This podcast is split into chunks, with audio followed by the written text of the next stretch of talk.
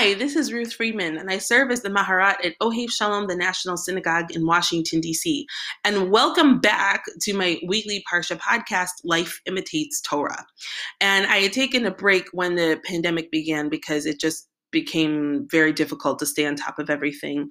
Um, and there was a lot of, of chaos going on. And though um, the pandemic, of course, is still very much present, I've reached the point where I um, am able and excited to restart this again with you. So thank you for your patience in waiting for me.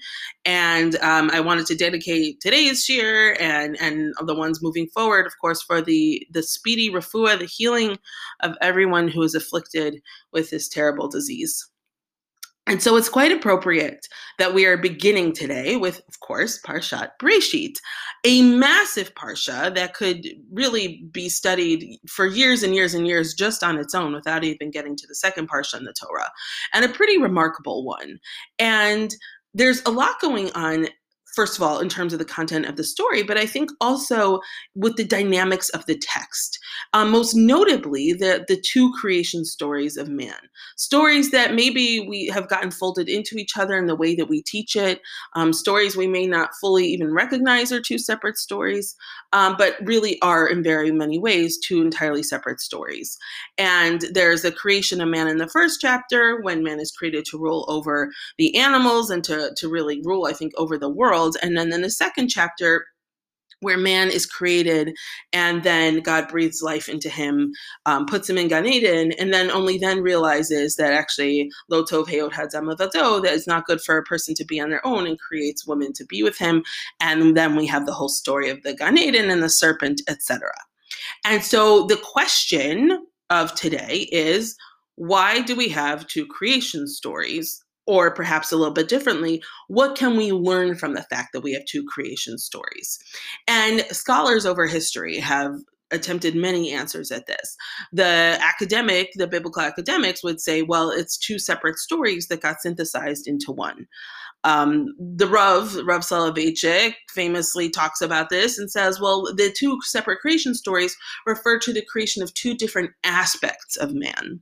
And it's also good material for gender theorists in talking about, well, in one of the creation stories, man and women are created at the same time in a more ostensibly equal way. And then in the second time, it, it's less of that. Woman is created for man, and you know that can address all sorts of different dynamics and theories, etc. So there's a lot of material to work with. Today, I wanted to offer my own perspective on that. And the way that we can really appreciate where this is going is by looking at the structure and the content of the first three chapters of the book of Bereshit. So, going back to the first chapter of Bereshit, this is a very well structured, well organized chapter. It opens with In the beginning, when God created man and woman. And what was there in the beginning? There was the primordial chaos, the tohu vavohu, the nothingness and the everythingness all at the same time of God's presence and the water, but really there's nothing. And then God starts to create structure in that nothingness. On the first day, God creates light and then separates it from the darkness. On the second day, God creates the rakia, the firmament, separating the waters of the heavens from the water on land. On day three, God gathers the water on the land to expose the dry land so that we have land on what to walk on. And you'll notice, by the way, that those first three days aren't really about creation so much as they are about order. They're about taking the chaos and starting to compartmentalize it so that you can make room for life. You can make room for existence and have the necessary structures in order to achieve that. And then God also um, on creates vegetation as well on day three, the sun, the moon, and the stars on day four, and then the birds, really the animals in the water of the sky on day five, and the fish who swim, of course, in the water and the land. Then on day six, we get the land animals, and then culminating in creating man and woman in God's image and then we're charged with ruling over everything. And God sees it is Tov Me'od, it is very good. And the very beginning of chapter two, God rests on the seventh day, and that's Shabbos. And there you have it a great story starting with the primordial chaos and the introduction of layers of structure that are necessary in order to sustain all kinds of life, possibly human life being the most important. And then the day of rest. Great, makes sense. Then we abruptly shift from Shabbat into chapter 2, verse 4, with a new creation story. Now, not only is it a new creation story of man, but it also seems to happen somewhere smack in the middle of the days of creation. Chapter one has just told us very clearly that man was created towards the end, of, you know, at the second part of the sixth day. But now we're told, well, wait a minute. At a time when there was already there was heaven and earth, but there was no vegetation and there wasn't even rain yet. Then God took the dust of the earth, breathed life into it, and created man. And then planted this garden in Eden and put man in there with all of these wonderful vegetations and things, ostensibly things he doesn't have to work for. They're just there. And looks around and says, hmm, you know, lo tov heot ha'adam levado. It's not good for a person to be alone. Can't find anyone to help Adam. And so God puts Adam to sleep, takes the rib out, and makes Chava. And then once Chava is created, along comes the Nachash, they eat from the uh, Tovara, the tree of the fruit of the knowledge of good and evil. And then we are launched into all sorts of chaos immediately. They realize that they are naked, something that they did not perceive about themselves before. Then God comes looking for them, and then they lie to God. That's number two. And then God curses the serpent and curses man and women as well, right? Man is cursed. You have to, by the sweat of your brow, you shall eat. And women will have pain in, child, uh, in childbirth. And also their husbands will rule over them. And then, not only that, like if that's the third worst thing that happens, what happens next? It gets even worse. God looks around and says, wait a minute. Now that man is knows tova ra, knows good and bad, what if he's going to try to eat from the Eitz Chaim, from the tree of life, and live forever? And so God banishes man and woman, um, Adam and Chava, from the Gan Eden and sends them out and leaves behind a fiery, ever turning sword to guard the way to the tree of life. So, this not only is a creation story that flies right in the face of what we've now learned, what we learned in chapter one, but also actually really follows the opposite structure of the creation story in chapter one. As we said, the creation story in chapter one is very neatly organized and starts with primordial chaos and then has stages of separation and creation or creation to the point where we had have this hierarchy where man rules over the world. Chapter two starts maybe not so much with structure, but certainly it starts peacefully. It starts the way that things were, in theory, supposed to go. You have a person, and you stick him in this Gan Eden. He doesn't have to really work for his food. It seems like it's all there. And he can just kind of live this utopian, relaxed, enjoyable life. And then God creates a partner for him. And okay, now they're together enjoying this life, except then disaster strikes. Along come the Nachash, they eat from the fruit, and then everything just erupts into chaos, one step after another, very quickly.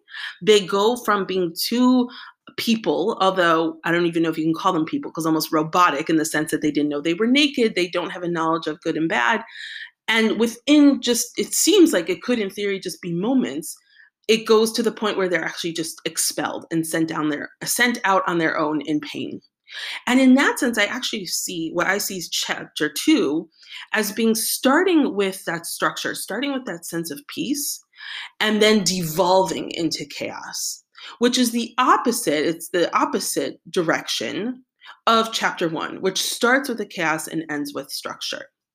Now, the message of chapter one is clearly that before there was creation, there was chaos, and that the entire point of creation is to structure that chaos and lead to order. And so, if chapter two, the story of the creation of humanity, not the world, this is just humanity, starts with structure, starts with peace, and ends in chaos, I think it begs the question of well, is that the good thing? What is the point of starting with structure and ending with chaos? And that is really wherein I see the message of the second of the second creation story. The second creation story it, it's hard for us to read it and not think of these things all as punishment, to not think that the perception that Adam and Chava are naked is punishment, that having to work the ground for your food and have pain in childbirth, that not all of that is punishment, that being banished from the Gan Eden is punishment, that not being able to eat from the Eitz Chaim and live forever is a punishment. But what if we don't see these all as punishments? And what if we rather see them as the very facts of life that dafka make us human? As our rabbis have taught us in different places when discussing the Yetzer Tov and the Yetzer Ra, humanity wouldn't really be humanity if we didn't have a Yetzer Hara. The rabbis even go so far as to say that it is our, our evil inclination, our inclination to do things that are not good for us, that leads us to engage in business, that leads us to reproduce. There's something about a, utopian existence without any temptations towards bad things for us that actually it just stops productivity in its tracks. When you have that kind of existence, you don't actually want to do anything or go anywhere. It ha- it's only with a desire for things that are sometimes good for us, but sometimes bad for us, that we move forward in the world, that we make good choices, sometimes bad choices, but that lead us to discover new things. And really, I think in that sense, define what it means to be human. And I think a lot of what we see in chapter two explores what it means to be human. I think that God wants us to be, God wants to give us the space to ask the questions of, God, why did you create us with a desire to do bad things, with a Yetzer Hatov? Right? So many of us struggle with the Yetzer Har, with the Yetzer, excuse me, the Yetzer Ra, not the Yetzer Hatov. So many of us struggle with our Yetzer Hara all the time. Why do I want to do this thing that I know is bad for me? Why do I stay up late even if I should, when I know I should go to bed early? Right? Why do I, I all sorts of things, engage in be- behaviors that are damaging to me when I know I shouldn't, but I do it anyway? I think that's one of the fundamental questions that people ask about the world, right? Why did God create us this way if it's bad for us?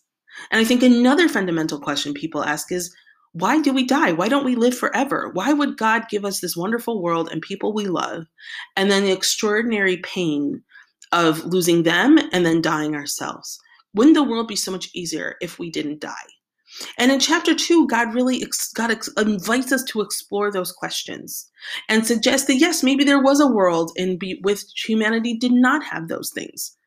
But of course, the message of that is you weren't actually really human.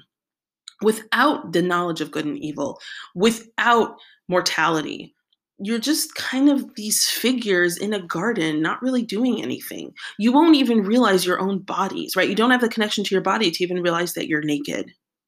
And it's only that you really become human once these negative, these ostensibly negative things are integrated into you and become a part of you. And so to conclude, just remembering the structure. The first chapter, chaos into structure. The second chapter, peace, structure, at least things aren't going wrong, descending very, very quickly into chaos. Now, you could see that as regrettable, but I actually see that as Dafka, the lesson of humanity. The world needs structure in order to exist. However, the story of humanity is that perfect structure, perfect organization doesn't work for us humanity, being human, means to exist in a chaotic environment, to always be drawn to different things, to feel the pain of not knowing whether you should do something that is good for you or bad for you, to feel the pain of death, to, to struggle with all of these things. But Dafka, that isn't something we should bemoan about our existence that's one of the most fundamental important parts of our existence. And that that part of us did have to be created separately on the second day because our lives are much more than just our role in the bigger world. Our lives are also part of being humanity and all the messiness that comes with it. Shabbat shalom